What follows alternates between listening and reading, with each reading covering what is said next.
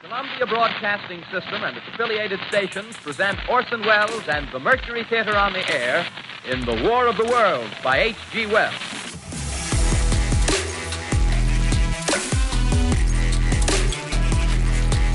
Ladies and gentlemen, the director of the Mercury Theater and star of these broadcasts, Orson Welles.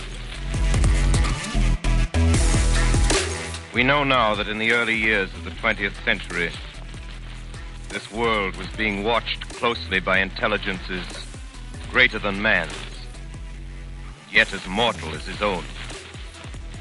We know now that as human beings busied themselves about their various concerns, they were scrutinized and studied, perhaps almost as narrowly as a man with a microscope might scrutinize the transient creatures that swarm and multiply in a drop of water.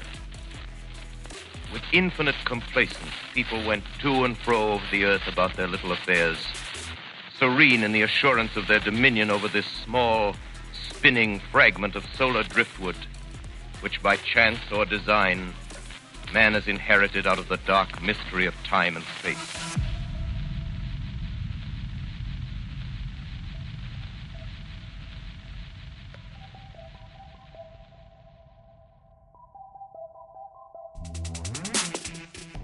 This is a small excerpt from the 1938 CBS radio broadcast of H.G. Wells' 1898 science fiction work, The War of the Worlds. The story recounts the invasion of Earth by a malignant and nefarious race of extraterrestrial beings from the planet Mars, who begin the process of creating no small amount of chaos for the residents of Princeton, New Jersey, and beyond. In 1966, the Star Trek TV series debuted on NBC and only lasted about a year. It brought a creatively imagined universe into the living rooms of innumerable households, with each episode asking us to ponder the wider implications of what human beings encountering alien life would be like. No one had anticipated Star Trek would create such a cult following and several TV and cinematic spin offs that exist to the present day.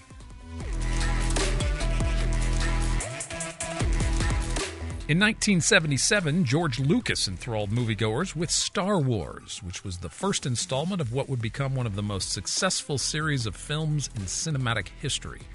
His epic tales took our imaginations to galaxies and their respective cantinas, far, far away from our own. In the fall of that same year, Steven Spielberg's Close Encounters of the Third Kind debuted a riveting tale of what it might be like for us here on Earth to encounter seemingly benign alien beings.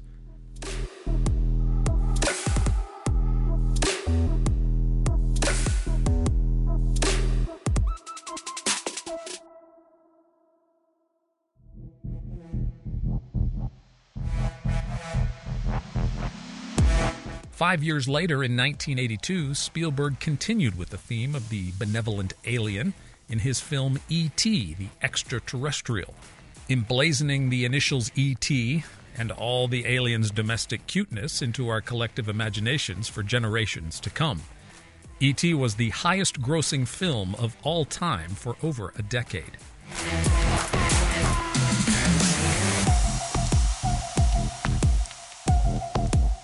In 1996, the film Independence Day was released, giving us another glimpse of what malevolent aliens might be like. Then in 1997, Carl Sagan's film Contact returned our imaginations back to the idea that if aliens did exist, they would likely have our best interests at heart in helping us negotiate the mysteries of the cosmos.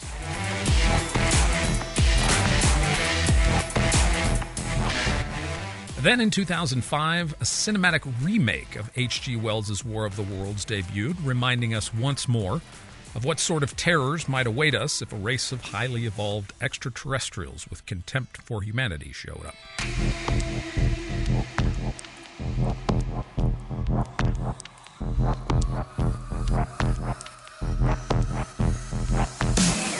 Ladies and gentlemen, it's indescribable. I can hardly force myself to keep looking at it. It's so awful. The eyes are black and they gleam like a serpent. In the mouth is that's kind of V-shaped with saliva dripping from its rimless lips that seem to oh, quiver and pulsate. And the monster or whatever it is can hardly move. It seems weighed down by uh, possibly gravity or something. The thing's rising up now and the cloud falls back.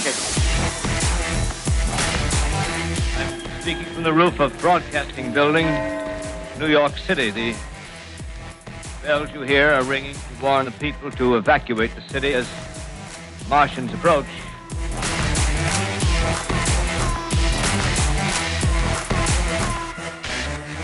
But consider our cultural fascination with science fiction, now coupled with the over 4,000 newly discovered extrasolar planets uncovered by astronomers and astrophysicists over the last decade. Surely, we imagine, there must have existed, or presently does exist, life elsewhere in the universe, given what we now know about these planets. As a New York Times article noted in 2016 regarding the abundant discoveries of exoplanets, why wouldn't ET have existed at some point? Quote, Given what we now know about the number and orbital positions of the galaxy's planets, the degree of pessimism required to doubt the existence, at some point in time, of an advanced extraterrestrial civilization borders on the irrational. End quote.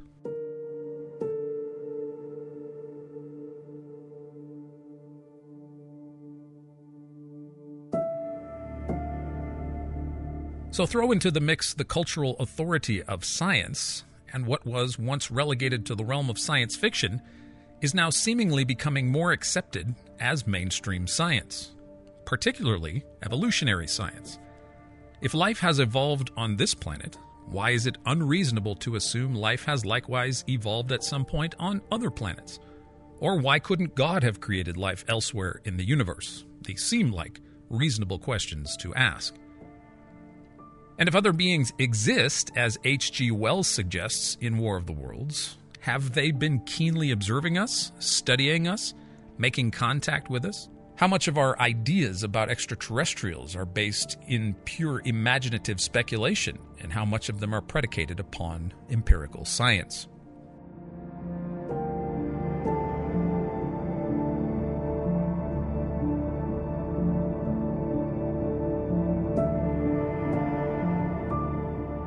Consider also the many worlds hypothesis from physicist Hugh Everett's 1957 paper about quantum mechanics.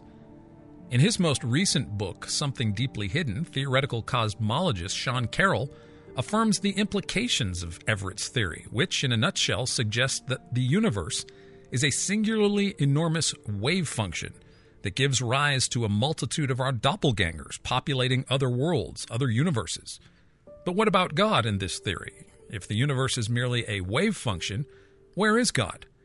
Though not addressing the idea of God directly, Carroll concludes that the many worlds theory does not allow for any observer outside the universe. Quote, if the system is the universe as a whole, we are all inside it. There's no external observer to whom we can appeal.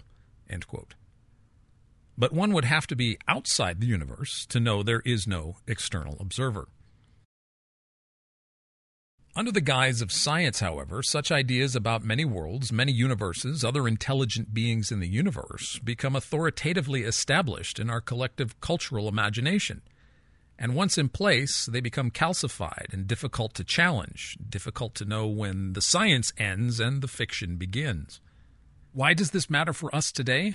As the Apostle Paul writes in his second letter to the Thessalonians, Many people will refuse to accept the truth and instead be persuaded by strong delusions. That is no less true today as it was 2,000 years ago. Truth today is no less relevant or important to us as followers of Christ than it was to the church in Thessalonica. And as often is the case today, many scientific theories, even science fiction itself, are used as arguments against the Christian faith.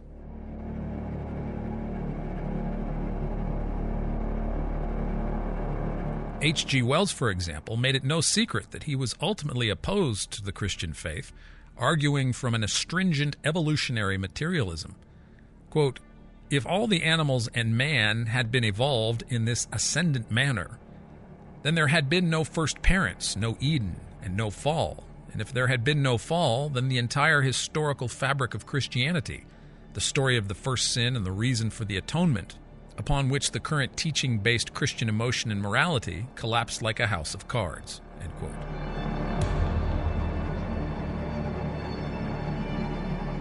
Applicable to all of these questions are God's replies to Job and his friends. Recall that it was Satan who came against Job, and tried to get him to curse God. In Job's initial lament, he curses the light of the stars and desires that the day of his birth be stricken from the calendar by means of a counter cosmic incantation against creation itself.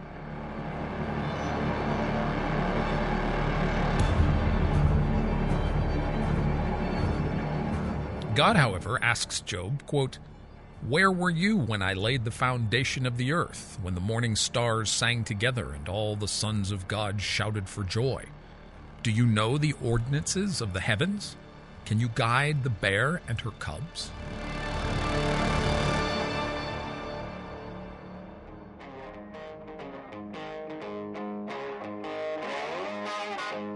Science fiction, science, aliens, UFOs, and the Bible. This episode of Good Heavens is part two with UFOologist Gary Bates, author of Alien Intrusion and the Evolution Connection. On this episode, Gary gives us his further insights into his decades of research into UFOs and aliens, all from the perspective of the authority of God's revealed word. Gary Bates.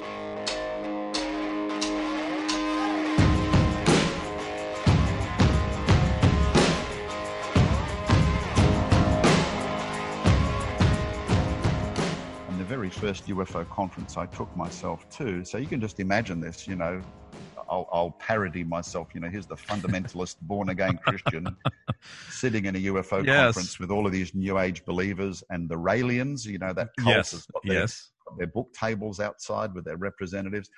And as we're sitting there, some guy down the front goes into uh, some sort of, you know, yeah, to this day, I don't know whether he was hoaxing it or whether it really happened, but he mm. claimed he started channeling a message from an alien being, and it was freaky. His voice wow. changed. Wow. He started, you know, transmitting this messages. And I'm sitting here in the middle of this saying, what am I doing here? You know.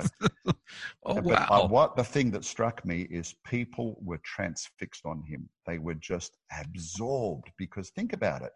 For these people who abandoned traditional religions, shall we say, they're looking at him and saying, what can they tell us? You know, this is like getting Yeah. a message from the future. Right. Uh, you know, where are we going? What's happening to us, Mm. etc. And I was just shocked at how people were just lapping it up and couldn't see it for what it was. And that's what really started me on my venture. And uh, it's been a real education because you know, I, as I say, I deal with a ministry where we're pretty much cut and dried about the science. Um, you know, I'm an Aussie, so I'm a kind of a take no prisoners type of guy, and Mhm. we get robustly challenged all the time. You know, you guys, you don't understand science, you don't believe in Oh, yeah. evolution. And so, you know, we lend to uh, to kind of argue robustly back. But when somebody approaches you on this, uh, you know, alien uh, phenomenon, or particularly the abductions phenomenon, I often tell Christians, and I say, there's three things you need to do if you ever meet somebody. Uh, you need to shut up and listen. You need to shut up and listen, and you need to shut up and listen. Because these people, as you rightly pointed out, Daniel, they've never been able to talk to anybody often. Um, they they just want to be able to tell somebody what happened to them without them interrupting. And then when you do, uh, a little bit of advice for our listeners. It's not in the experience. The experience can be real. The Bible talks about all sorts of spiritual experiences people can have, but it's in the stories that they're told. You know, I remember once uh, when I was actually back in Roswell, one guy came up to me and he said he's had alien visitations and they told him the alien creators were from the Pleiades. And another guy over here says, well, our alien creators visited me and they told me they're from Zeta Reticuli and, and goes on. Well, they can't all be right.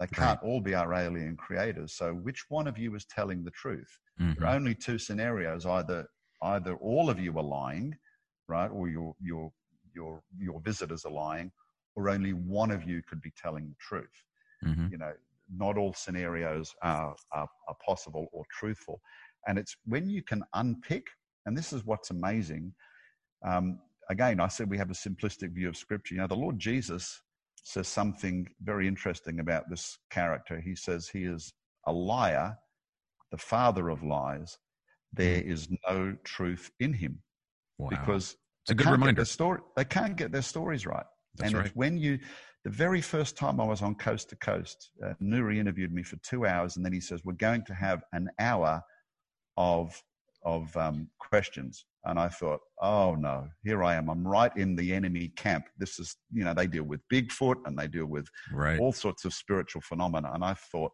"I'm just going to get hammered here." And the very first person, Daniel, that came on, and he said, "Mr. Bates." I've been a long time abductee since I was about six years of age. It happens to me at least once a year. Um, I'm very experienced in this. And I thought, here it comes, the bullet between the eyes. Yeah. He said, but you know what? He said, you're right. He said, why, why didn't I realize this? He said, these beings don't love me. He says, if they love me, why would they treat me the way they do? And, and you're right. They've lied to me, you Mhm. know, and, and that's, why do people buy into that? That's something obviously we, we know as Stockholm syndrome, where Yeah. we've where people get kidnapped by terrorists, and bizarrely we see it, you know, even with you know, say women who are being abused.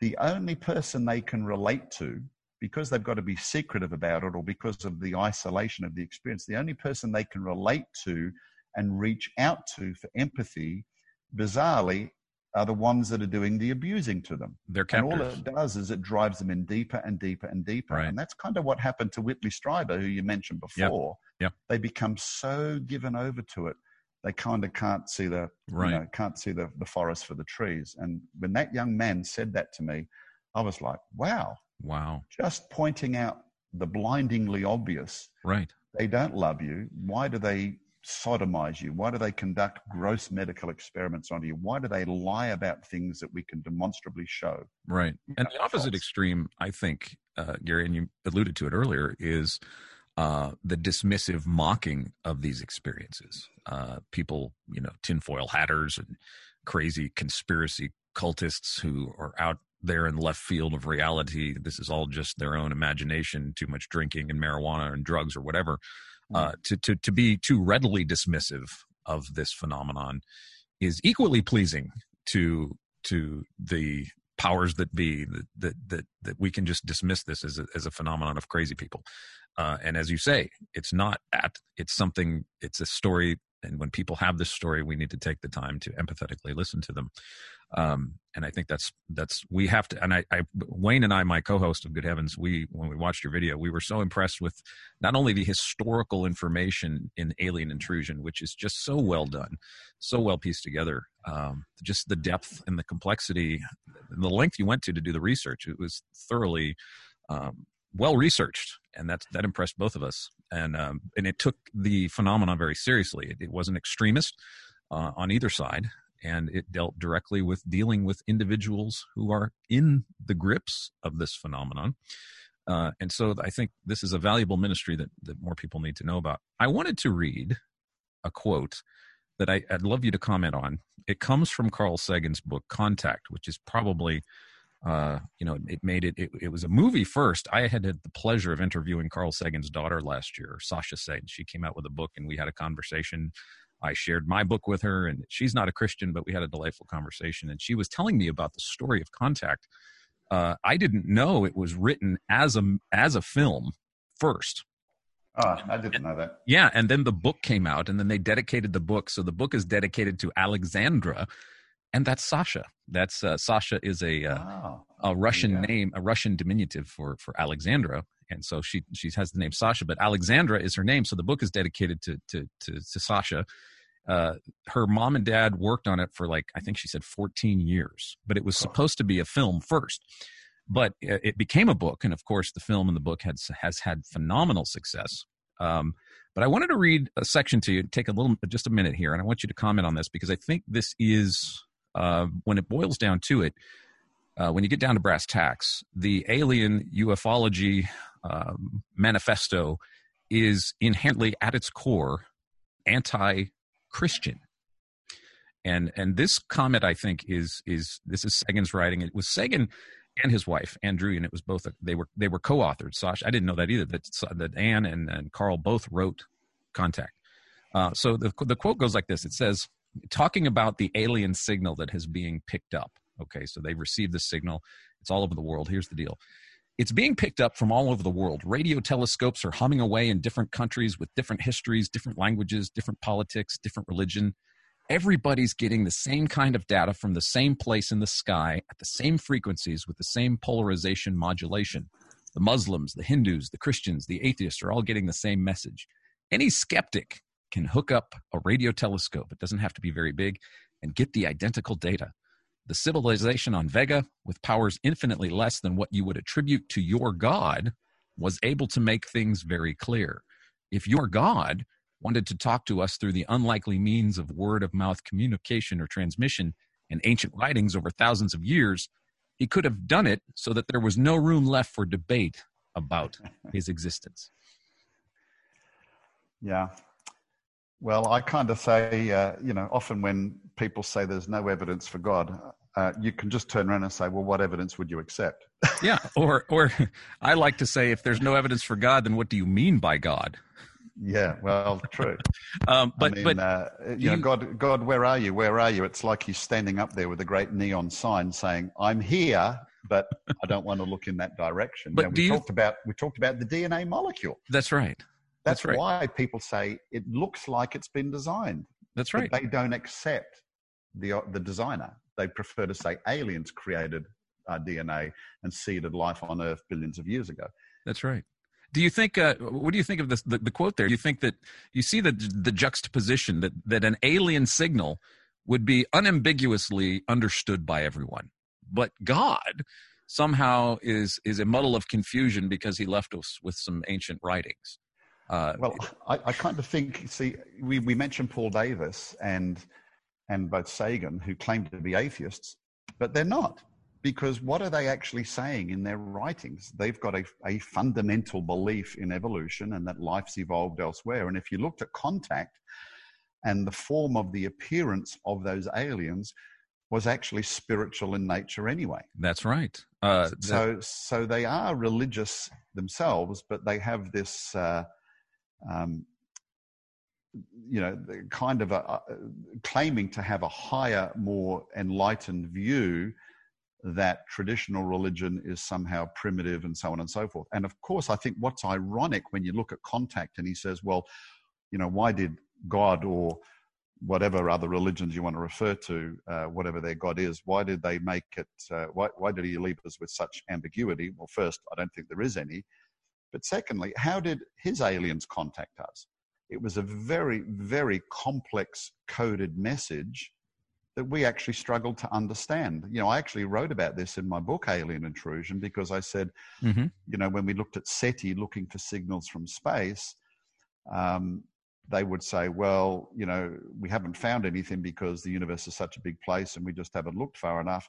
And secondly, if we receive it, we might not be able to understand it. And I said, well, it's a bit like a yuppie in New York trying to communicate with um, you know somebody in a third world country banging on a jungle drum we have two different forms of communication. We have two different forms of language. Right. So i think there's a you know just to be be frank and i'm not trying to be demeaning of them but i think there's an incredible hypocrisy.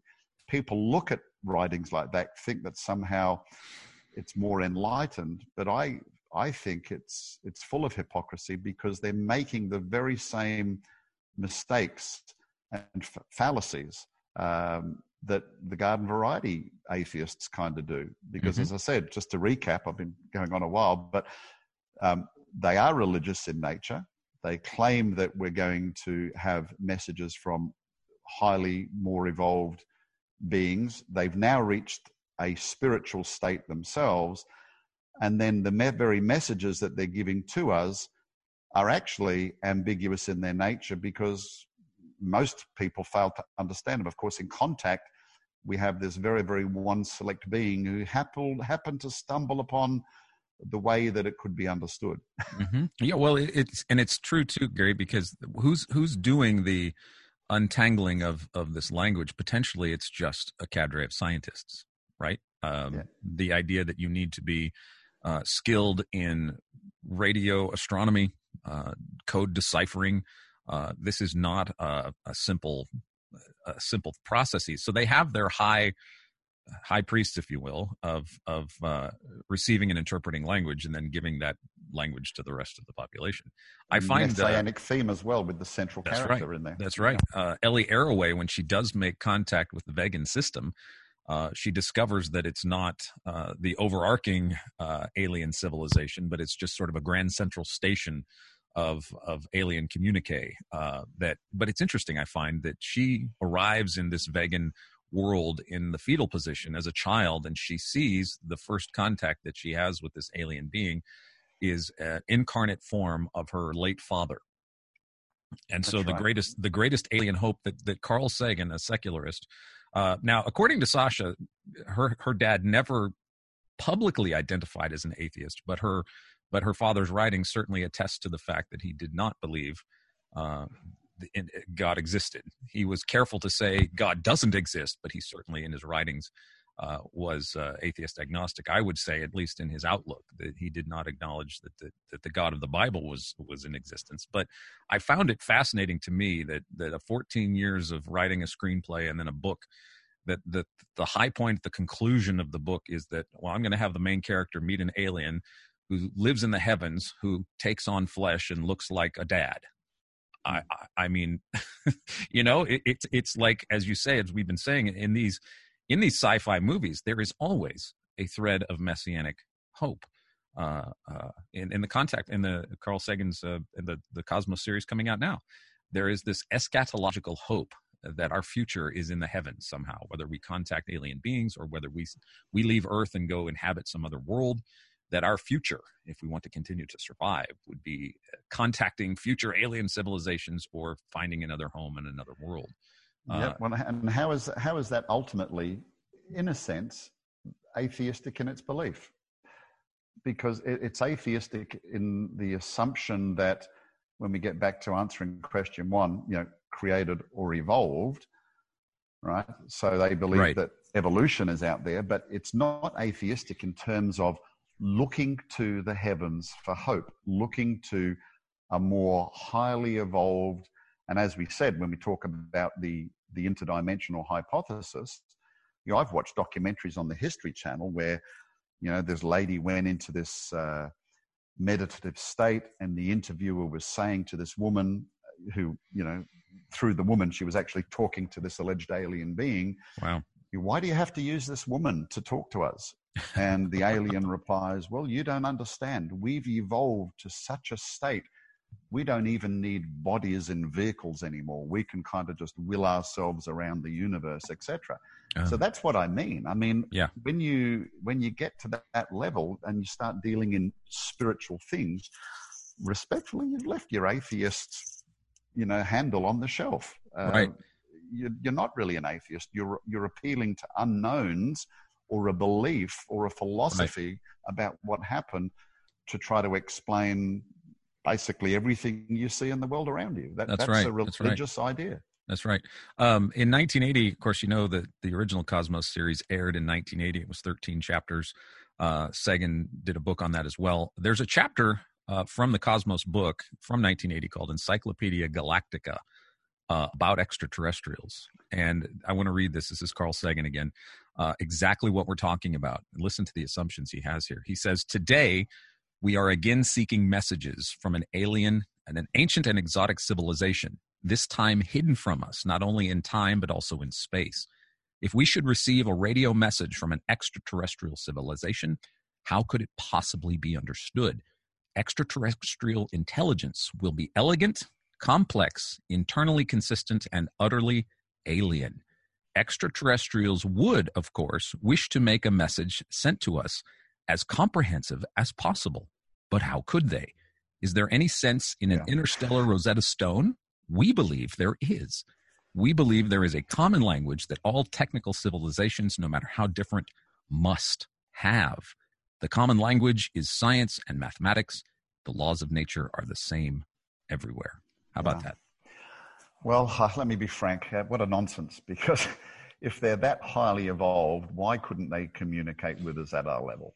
Well, and, so and, they complain about God being ambiguous. I mean, why, if if if they're millions of light years ahead of us, surely they know how to communicate to us. Why do they have to hide themselves? But see, this is this is this get out of jail card. It's a bit like Nick Redfern, we said in the movie, uh, he's come to the view that the whole alien phenomena is deceptive because he says, why do they play cat and mouse with us? Right. You know, why, why do we see these things on radar screens? Why don't they just appear openly? Why do they have to stealthily abduct people in the middle of the night? Why don't they just come and say, listen, you know, you're mature enough now to realize that evolution has occurred all over the universe.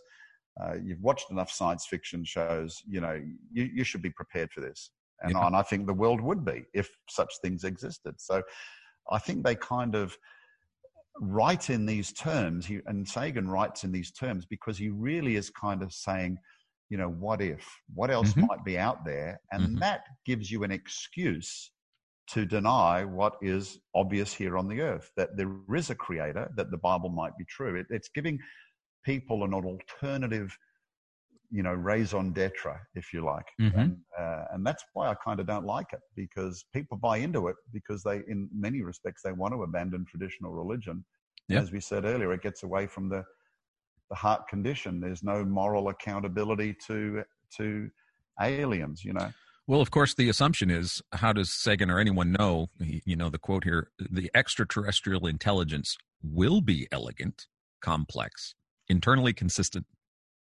how does he know that?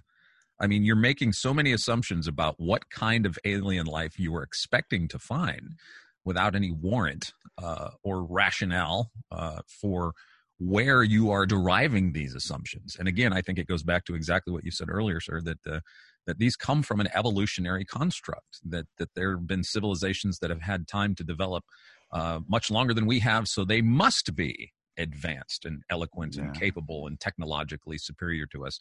But these are based in uh, Darwinian natural selection, the idea yeah. that, that, that, life has had time to evolve in this capacity. He, he obviously wasn't a Star Trek fan because Star, Star Trek gets it right because, yes. you know, with the Prime Directive, there are people, there are races that are advanced upon, you know, advanced in terms of uh, human beings, and then they actually visit some planets that haven't uh, developed warp drive technology yet. so his assumption is everybody is more, That's more right. advanced. But you know, uh, it's interesting. You kind of said earlier that uh, we're talking about the Earth being the spiritual center of the universe.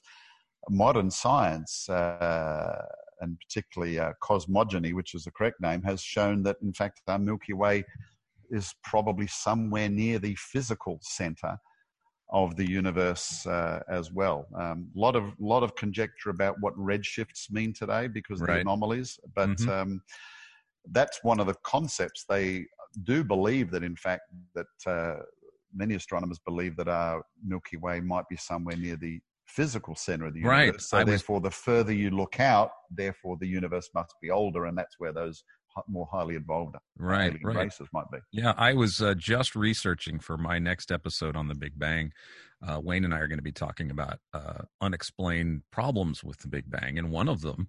Uh, it's a kind of a technical aside, but you probably are aware of it. The idea of uh, quadrupoles and octupoles and uh, the, the way in which the variety of temperature in the cosmic microwave background radiation has seemingly aligned itself. And so you expect when you look at temperature variations uh, in, in the distant light that they call the cosmic microwave background radiation, you would expect the variations to be uh, randomly disseminated throughout uh, throughout the light data that we get.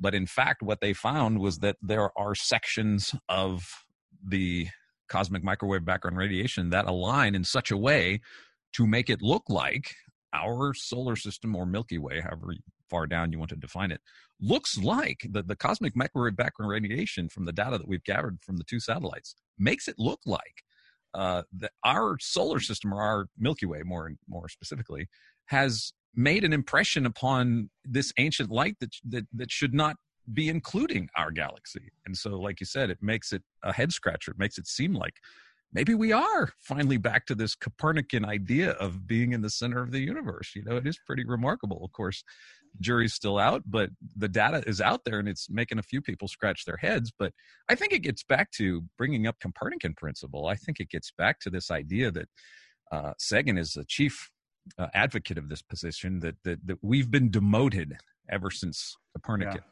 You know, this, these Yeah. repeated demotions that somehow we're not special, our sun's not special, the Earth's not special, the Milky Way's not special.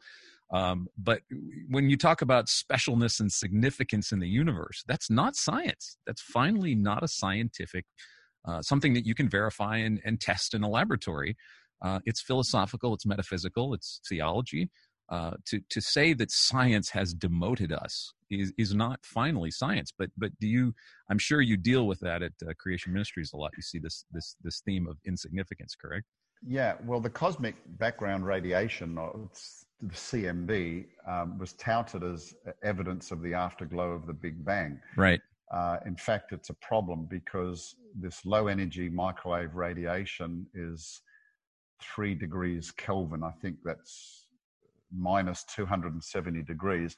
But the temperature is even all over the universe, pretty much even wherever they look in the universe.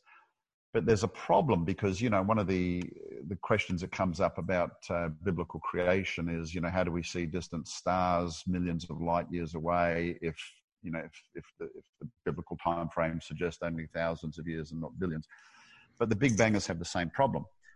And um, this is the transference of information or energy, uh, um, which moves at the speed of light. So, simplifying, if you know, if you have a hot cup of coffee and a cold cup of coffee, and you put them against each other over time, the temperature will even out and it'll Mhm. become constant between the 2 Mhm. Well, with the CMB, the big bangers, even in their 14 billion year old scenario, don't have enough time for the temperature to have evened out That's right. all, o- all over the universe. That's right. and uh, I've got some in, fascinating quotes in my book. I mean, even Edwin Hubble, when he was looking at redshifts, and redshifts are the wavelengths of light that we believe uh, is the ex- represents the expansion of space. And one of the interpretations of those is Doppler. So, Right. for example, you know, if you're sitting at home and you heard a motorbike go down the road Mm, and it changes frequency, right. based upon the frequency, you could tell whether it's coming towards you or going away from you. Well, they do the same with the frequency of light. And um, so they've always presumed that redshifts equal distance. But there are so many anomalies now. And I've got about four quotes in my book from world leading cosmologists, including Hubble. And Hubble kind of says, look, the prima facie evidence, in other words, the first view evidence suggests that our Milky Way occupies a central position analogous to the ancient conception of a central Earth. He said, such a proposition um, cannot be disproven, but it is unwelcome. and it wasn't, uh, and of course, as you know, kind of an aside to this, but that anomaly of uniform temperature in the ancient cosmic background radiation was attempted to be explained by uh, cosmologist Alan Guth. I think it was in the 1980s. yeah, yeah, who, inflation who had this this mechanism of uh, superinflation, like a universe in, in a very, very, very short period of time, uh, inflated and expanded. Nobody really knows what started the inflation, and nobody really knows what stopped the inflation. Oh, dark but- energy, dark matter, Dark, yeah, which we Uh, can't see. yeah, singularity, dark energy, dark matter. I just read an article that said uh, we don't know whether or not the Big Bang happened before or after inflation. So there's confusion. confusion. Um, but but you know, people trying to to puzzle through this. Uh, it seems like Gary that the the final thing that they're trying to do is describe. Uh, the universe trying to pull itself up from its own bootstraps, matter coming from matter, coming from matter ad infinitum, um, and it's sort of bereft of the ancient wisdom of Aristotle that says you can't have a series of infinite regresses. You can't have a series of infinite causes. Uh, at some point, you have to have a primary cause, uh, and and so Big Bang cosmology doesn't even really deal with the very beginning, just much like evolution, right? We don't know what the first life form was. If evolution is true, what's the first life form? If the universe came into to the beginning from nothing, what's the first singularity thing? We don't know.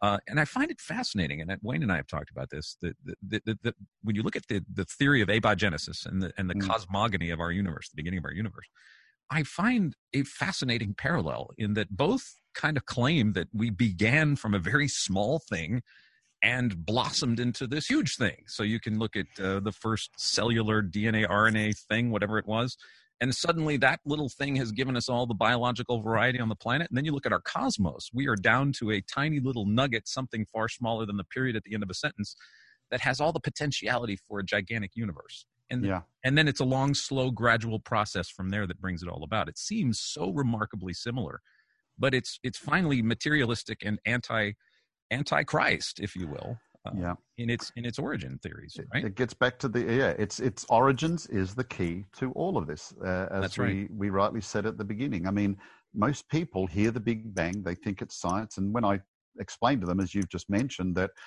well, the belief is that the universe came into existence out of nothing. Mm. I mean, and Alan Guth says, you know, basically it expanded faster than the speed of light and stuff came from absolutely nowhere. I mean, Right. that's not a scientific premise. Uh, the universe came out of something no bigger than the head of a pin, a quantum particle Yeah. that popped into existence for no reason and no cause. Now, evolutionists like to criticize the biblical creation model because they say, well, you always have a God of the gaps. You always resort to, well, God must have done it. But they do the same themselves. In fact, you know, the 150 year old Darwinian theory, we've, we've got a, a, a project, uh, it's a book and a movie called Evolution's Achilles Heels. And we took 15 PhD scientists who were experts in cosmology, genetics, Mm-hmm. you know, biology, Right. and we said, this is what evolution predicts. Do we actually see this happening today? This is real science, testable, observable. So let me just give it a couple of examples. Sure. So the idea that the universe popped into existence into this primeval or primordial kernel, as you said, no bigger Mhm. than the end of a dot of, of, of- at the end of a sentence, and that that quantum particle contained all the matter and energy and space of what was to become the entire universe. Well, that breaks a scientific law known as the law of causality Mm-hmm. everything which has a beginning must have had a cause. Uh, Yes. Ladies and gentlemen, look at anything in your room, in the garden. It had a beginning in time. It came from something, therefore, it must have had a cause. Right. They're saying this quantum particle popped into existence out of nothing. There was no universe, there was Mm. no space, there was no matter. Mm. It just popped into existence out of nothing. Well, that's a religious It is. idea. It's not science.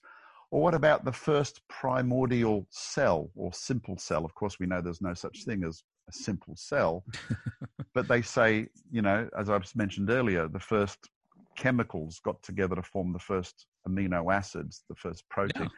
And they say, well, these were the starting conditions. You know, the famous Miller Urey experiment where he had you know, Right. uh, test tubes and reducing pipes. And he said these were the conditions on Earth. He formed both left handed and right handed amino acids, which are actually poisonous to each other. That's right. So even in a controlled experiment, he could only produce left Well, and right handed, and all life is only based on left handed amino acids, That's which right. is uh, evidence of design. So everything we see in nature, water pushes the molecules apart. It can't happen through chance random processes. That's right. And with uh, with Urey Miller, I like to tell people, I said, well, like, let's grant. I'll, I'll just go ahead and grant you that, uh, just for argument's sake, I grant people. I said, well, let's say Urey Miller was right, and they've proven that that out of a out of a certain environment you can get these uh, these these things. And I says all that shows that even if they were successful in producing a first kind of life in the laboratory, all that's going to show is that it took the intelligence of two scientists to come up with this. Ex- this uh, controlled experiments, uh, thousands of man hours of intelligence. And, That's right. Say, It doesn't it doesn't it help your cause. by chance. it does not help your cause.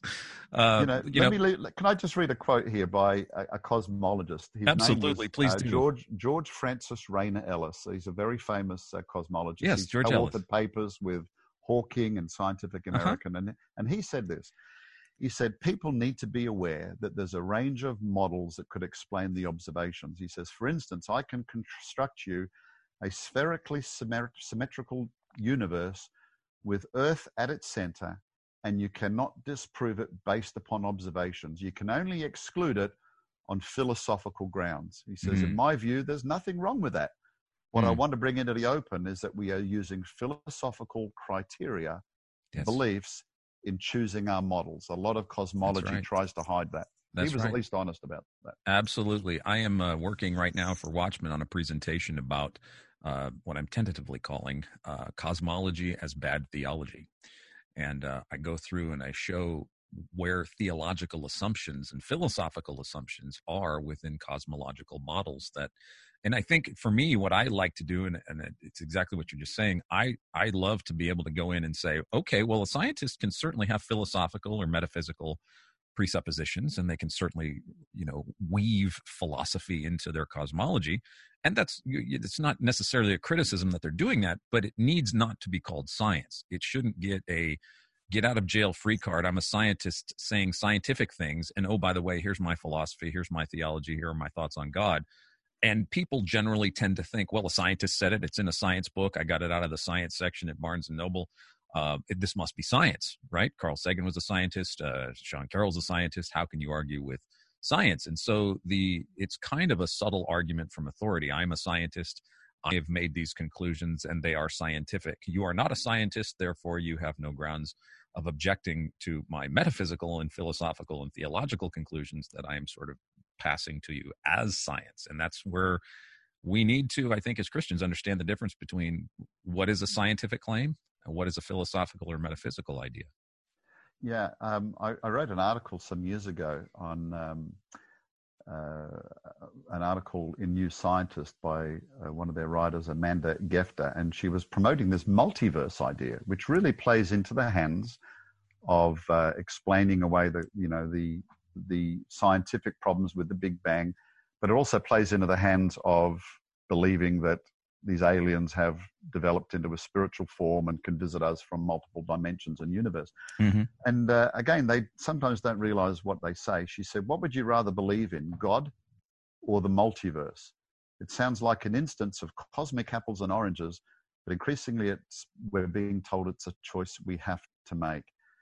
She, uh-huh. and he, she quoted Dawkins and uh, Richard Dawkins, and she said, If you discovered a really impressive fine tuning, I think you'd be left with only two explanations a benevolent designer or a multiverse. But she said, but to choose a benevolent designer would be to abandon science itself. wow. Wow.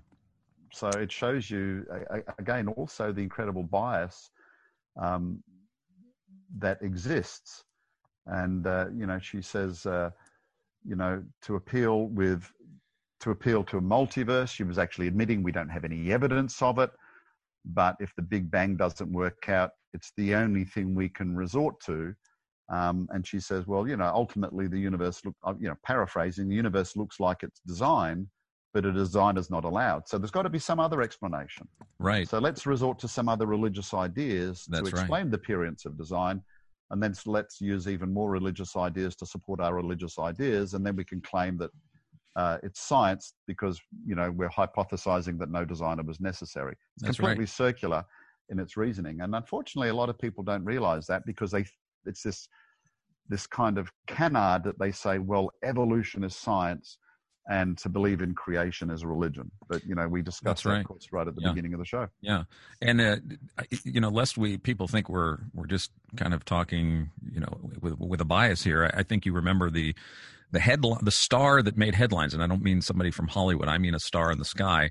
Uh, 2015, 2016, this star called KIC 8462852 uh, became kind of world famous for a moment. Moment it had its 15 minutes of fame. Uh, the the astronomer who was most responsible for discovering and, and analyzing it gave a TED talk in February of 2016 titled "The Most Mysterious Star in the Universe." And basically, what it was, and I think you, are you aware of the star? Did you know what the star is? Uh, if you tell me, I might be. I'm not good at remembering the numbers. Okay, of so all it the was, stars, uh, the stars they find. They called it Tabby's star, named after the astronomer Tabitha um, Boyajian, uh, who discovered and studied it further. And basically, what this was was a you know the Kepler Planet Hunter Space Telescope was looking for planets, and one of the ways in which they would look for planets was to see the, the dimming output of a star. If the star's light mom- momentarily dimmed, then they're looking for what they call a transit, as you know, that a planet might Yeah. be going across it and dimming the output of the star's light just ever so little. And so they discovered one of these stars where the light output of the star was dimming, but irregularly. And uh, they couldn't figure out what in the world would be causing these irregular, enormous dips in the energy light output of this star. And so uh, nobody knew. Um, and then just not maybe a year or two ago, I don't know how long exactly it was, Uh, Tabby gave a talk on this in 2016. It captivated people's imagination and attention for a time. But then it really made headlines because there were astronomers and scientists taking seriously the idea that there might be these Death Star like alien megastructures uh, orbiting this star. And at first it was like, well, ha ha, ha that's kind of serious. Nobody's really, nobody's going to be alien megastructures. Come on. But then they took the Green Bank radio telescope in West Virginia and aimed it at Tabby's star to see if they could get radio signals and rule out the possibility that hmm. these aren't, in fact, Death Stars and Dyson spheres. I think that's what they call them uh, basically giant alien solar panels that would be absorbing the energy from uh, its parent star. But but for a time, I don't know how seriously it's taken now. People were generally, uh, genuinely, some people were considering the possibility of alien megastructures as a reason for the dimming. Uh, of this distant star, that aliens were on the, the, the top five things that might be causing the dips in this star. I thought it was remarkable. Yeah, it is quite incredible. And again, it just shows what uh, you know people re- will resort to to explain unknowns. You know, the universe um, is kind of a weird place. When we talked about redshifts, for example, and we say redshifts of equal equal distance, um, you might be familiar with an astronomer by the name of Halton Arp. Uh, yes, yep. and his uh, his bizarre galaxies. I have the I have the, his catalog. It's wonderful. You know, so what we see is, for example, you know, we see a galaxy, call it A to simplify it, mm-hmm. and we take the redshift from that and we say, well, look, gives us the impression it's five million light years away. And then in front of it, we see a, a quasar, a quasi-stellar object, smaller, and we know it's in front because it has dimmed the light. It's, it's blocked the light coming from the galaxy behind. Now, keep in mind, the galaxy behind is given as a redshift of, say, 5 million light years, but this quasar gives us a redshift of 200 million light years. Right. How can an object which physically looks like it's in front of the galaxy behind, you know, be, so 195 different. million light years further away? And yeah. so it's thrown the whole question, of course, of what is redshifts, because the only thing we have coming to us from distant galaxies, etc., is light. But if redshift does not equal distance, then all of cosmology, even our creation models, to be very frank, are, are, up are up for grabs. Well, and, and, so and I remember something uh, we can go out and test, of course. That's right. And I remember reading, uh, getting into uh, uh, Halton Arp's theory of redshifts uh, a couple of years ago. As I was researching the book, it became a kind of an aside. But one thing that struck me about uh, about Arp's research was the antagonism that he received from his hmm. peers in publishing these ideas. Um, I remember one episode that he writes of uh, where he was excoriated uh, at a conference for yeah. even suggesting the idea that there might be something else to redshifts. Um, it was, if it was true, as you say, Gary, it would be a it would be a paradigm shift akin to uh, the, the uh, heliocentrism. I mean, well, be... yeah, that the Earth's not flat anymore. Whoops, hang on, actually, people still believe that. Sorry. Uh, yes. Um, so uh, it's been it's been a delightful conversation, Gary. I could go on for another two weeks talking to you about this. This is fantastic, and I so appreciate you taking your time this morning uh, to discuss these things with us. Um, I want you to give our listeners um, some resources that will. Uh, there may be people out here that are never going to tell anyone that they're struggling with the very things that we're talking about uh, mm. for fear of chastisement and ridicule. Where can people go uh, to begin looking into this more earnestly and more seriously? What would you recommend? How we would get started with people that are just uh, that want answers to these questions? Well, sure. I I, uh, I receive emails and letters constantly, almost on a weekly basis, uh, from people who've either had experiences or are just questioning you know some of the ideas and the premises that we have you know for example they say well you can't say that uh, um, you know aliens couldn't travel here from vast distances in the future you don't know what technologies they have and th- these are very kind of basic questions and so not just for the sake of promoting my book but all of these are answered in the book alien intrusion mm-hmm. UFOs and the evolution connection. Uh, it's in its eighth printing. Uh, it gets uh, updated uh, constantly. Now, that's available in the web store at creation.com, or people can just grab it on, off Amazon and they can read the reviews there. Mm. Um, if they wanted an introduction, the movie, uh, which you mentioned, is called Alien Intrusion Unmasking yes. Deception. And again, that can be bought from our website or Amazon or even streamed from uh, Amazon, uh, or you can get a, a digital download from creation.com. That's an excellent excellent video and I'm not a I'm not a big movie or video watcher but that that was really a good DVD. Yeah, so we have the first-hand stories of abductees there. And here's something we didn't mention, and this is probably the, the nice icing on the cake of the interview. We showed research there from secular researchers with MUFON who were looking at people who had been abducted, and they said they were just struck with the bizarreness and the strangeness of it all. And they said, let's step outside the box. Is there any significant group of the population who are not being abducted? And they found that there was a significant portion of the population that seemed to be exempt from these experiences. And initially they thought it was Christians, but then they said, well, they found there were two types of Christians. And using their vernacular, they said, well, we found there were these talk the talk Christians, and they were still having the experiences. But then they came across a group that they described as the walk the walk Christians. And these were people they discovered that uh, generally espoused their beliefs that the Bible, you know, was the Word of God. They tried to live their life by its teachings. They generally seem to be exempt they rang their colleagues in MUFON and all around the world, and they found that they'd already discovered this, but they dismissed it. You know, basically, well, okay, so aliens don't like Christians, big deal. So they took themselves off to a Bible study in a church to find out what it was about the Christian faith that aliens, you know, or about Christians that aliens seemingly didn't like. And at the same time, they started to do deeper research into these people that had experiences. And they found that there was one common pattern that people had been able to stop this alien abduction experience. These are people who were in their room in the middle of the night or they're driving their car, being taken against their will, undergoing all sorts of traumatic experiments, had been able to halt it by calling on the name of Jesus Christ. Now, I come from a pretty conservative Christian background. You and I were discussing uh, that we got more than we bargained for. We're not demons under the bed type of guys. That's right. But if the Bible is true, it does explain there is a spiritual realm, there's a spiritual dimension that people can have spiritual experiences. But generally, as Christians, we're exempt from that because we're covered with the blood of Christ. And so they found that people calling on the name of Jesus were halting these experiences. And they went more and more into it, and they found that there were dozens of cases. Mm. Well, cut a long story short, they've got over 400 cases now where people who are calling on the name of Jesus, saying prayers, um, you know, singing hymns or whatever in the moment of the experience of being able to halt them, or they've just simply become Christians. And in the movie version, people can actually, and of course in the book, but in the movie version, you'll hear firsthand of people who've been uh, who've been able to do and weren't Christians at the time, but were calling upon childhood beliefs that they'd long time abandoned in the moment of terror, didn't know who else to call out on.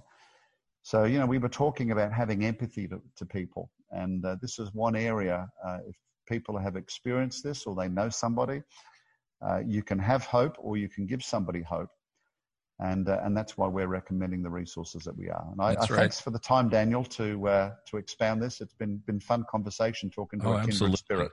Absolutely, and I think that uh, the most important thing that I would encourage, as you just did, uh, would encourage any of our listeners uh, who are experiencing this as Christians, as non Christians, as marginal Christians, as struggling Christians, that uh, whatever level of maybe demonic oppression or warfare or struggle that you're experiencing, whether it's alien life or just uh, just any kind of encounter with the supernatural that is disturbing, evil, or dark, uh, it is the name of Christ, is the glory of God in the risen Lord Jesus Christ who sets the demons fleeing. I think it's Luther's hymn. Just one little word word shall fail him. Right. Yes, that's it. The name of Jesus is the best defense uh, of of of these uh, beings, if you will. The, the, the name of Jesus is what stops their attack. The name of Jesus, the Word of God. Um, well, He's their Creator. He is, yes, He is, and and as as we can read from Scripture, the only way in which they have any dominion over us is through permission. How many times yeah. in Scripture where Jesus comes, you know, Jesus comes to Peter, Satan has asked to sift you like wheat. Uh, Yeah. Satan could have not done a thing to Job had God not allowed permission uh, of that. Of course, Paul, the Apostle Paul, had a messenger of Satan who was sent to buffet him.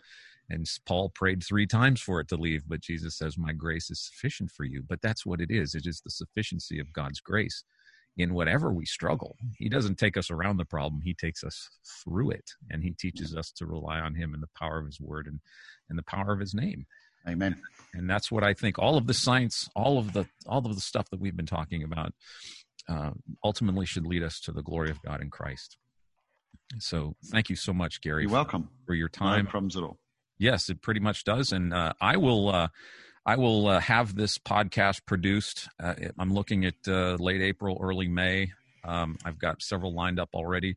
Uh, we come out. Uh, Good Heavens is going to come out every Friday, uh, starting starting this this month, and so I'll probably have this in two episodes. But I will send you the podcast fully produced, and you are you are willing, you are able to share them wherever and however you want to. Well, thank you. And uh, and remember too, we've got a lot of very capable scientists on board. Um, you know, Jonathan Sarfati is one of the experts on the Big Bang. He's actually a um, uh, studied quantum mechanics for a living, so he's very Oh, very well of, of all of that. Uh, Dr. Rob Carter is our geneticist.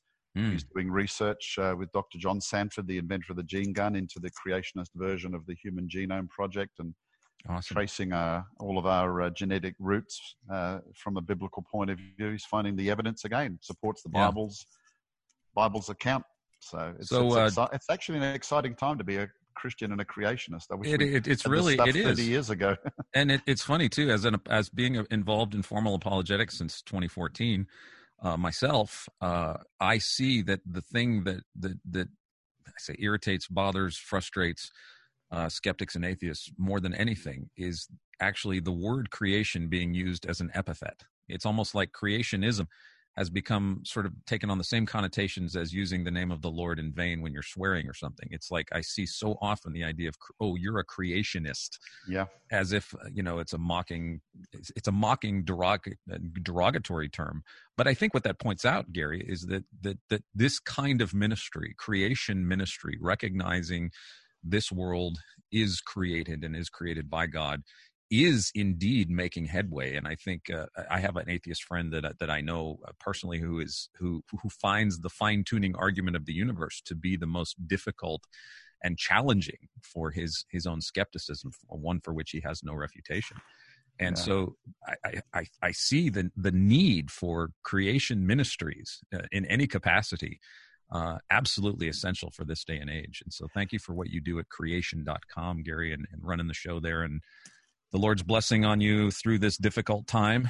And Yes. um, oh my goodness, uh, it's hard we for hope all we of all us. we'll, we'll all come out the other end in some shape or form. We don't quite know what that looks like. So That's right. That's right. And I think, again, it's a good opportune time for Christians to stand up. And uh, if they're interested, um, you know, we'll still be going on by the time you air this. We have a, a tract on our website called About the Coronavirus. Could be handing that out to people. Uh, Super. There are no atheists in foxholes, as the old saying goes. And I think people are starting to, to, to worry about what might happen to them if they get it. Right. God has a way of getting our attention when we don't want to give it to him. Mm. Well, God bless you, Daniel. Yes. Okay. Thank you again, Gary, for your time. I do so totally appreciate it, sir. No worries at all. Thank you. All right. Take care.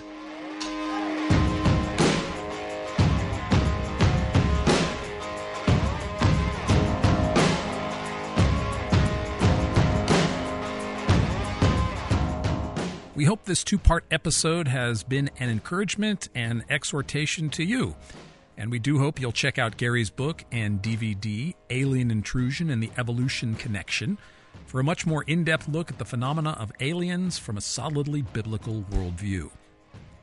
There may be far more people struggling with this phenomena than we might realize. It is, after all, the enemy of our souls who desires to isolate us, to make us afraid, and to devour us. Many people simply do not want to talk about what it is they struggle with. Gary's book, we hope, can be a starting point for those seeking a way to better understand and deal with the terrors that assail them. You can click on the link to Gary's work in the description for more information.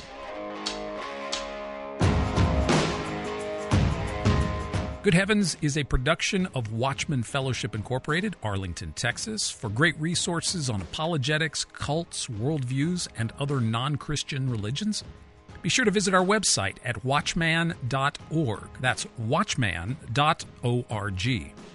And if you've been enjoying Good Heavens, we also encourage you to listen to our new podcast series, Apologetics Profile which can be found on iTunes, Podomatic, Google Play, Spotify, and patreon.com slash Watchman Fellowship.